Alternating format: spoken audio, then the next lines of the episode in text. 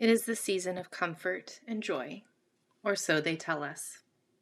It is also the season of outlandish ads for Black Friday, perfect Thanksgiving dinners with family, and over the top Christmas shopping. It's amazing, but it's exhausting. It's comforting, but only in small doses. And we have to claw our way back to the quiet magic of this season once consumerism and capitalism take over the holidays. Do you feel it? So let's focus on what comfort really is, on where we find it within ourselves and without ourselves. I'd like to start with a few questions from Choctaw writer and spiritual teacher Pixie Lighthorse. In her book Boundaries and Protection, she writes These are big questions to consider, but they can be answered when we are clear about our expectations. Who doesn't want to feel sacred? Is there something preventing you from believing that you, others, and every living thing are sacred? How would you like to be treated? Or we could ask today, how should I treat myself, my own soul, in remembering that I am sacred? Let's start there with our own soul's sacredness. How do you imagine your soul? Is it your heart? Is it an orb of light at the center of you? Is it a small child? Is it an outstretched hand? Take a moment to imagine.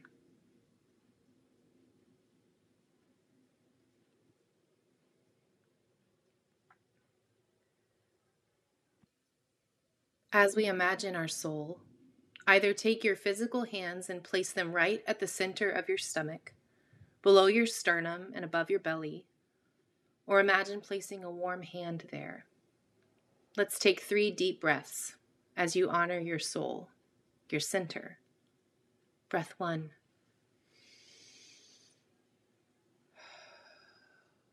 Breath two.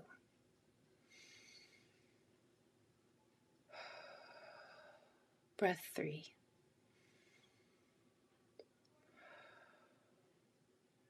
We can say to our soul, You are sacred. You are loved.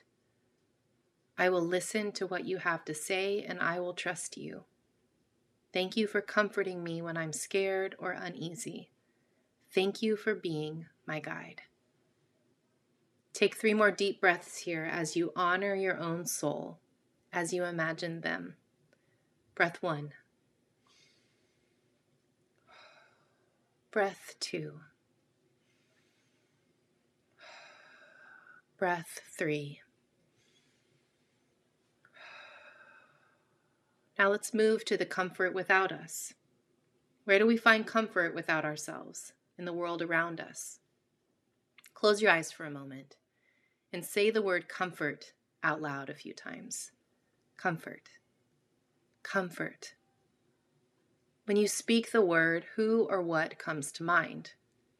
A partner, a close friend, an animal teacher, another aspect of nature, a book or a song, what brings you comfort?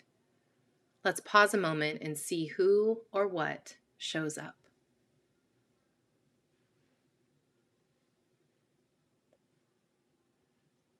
Now let's invite that outside comfort to reside with us. We say, Thank you for being a comfort outside of my own soul. Thank you for feeding my soul with the way you care for me and love me. You are sacred. You are good. I invite you to reside with me today.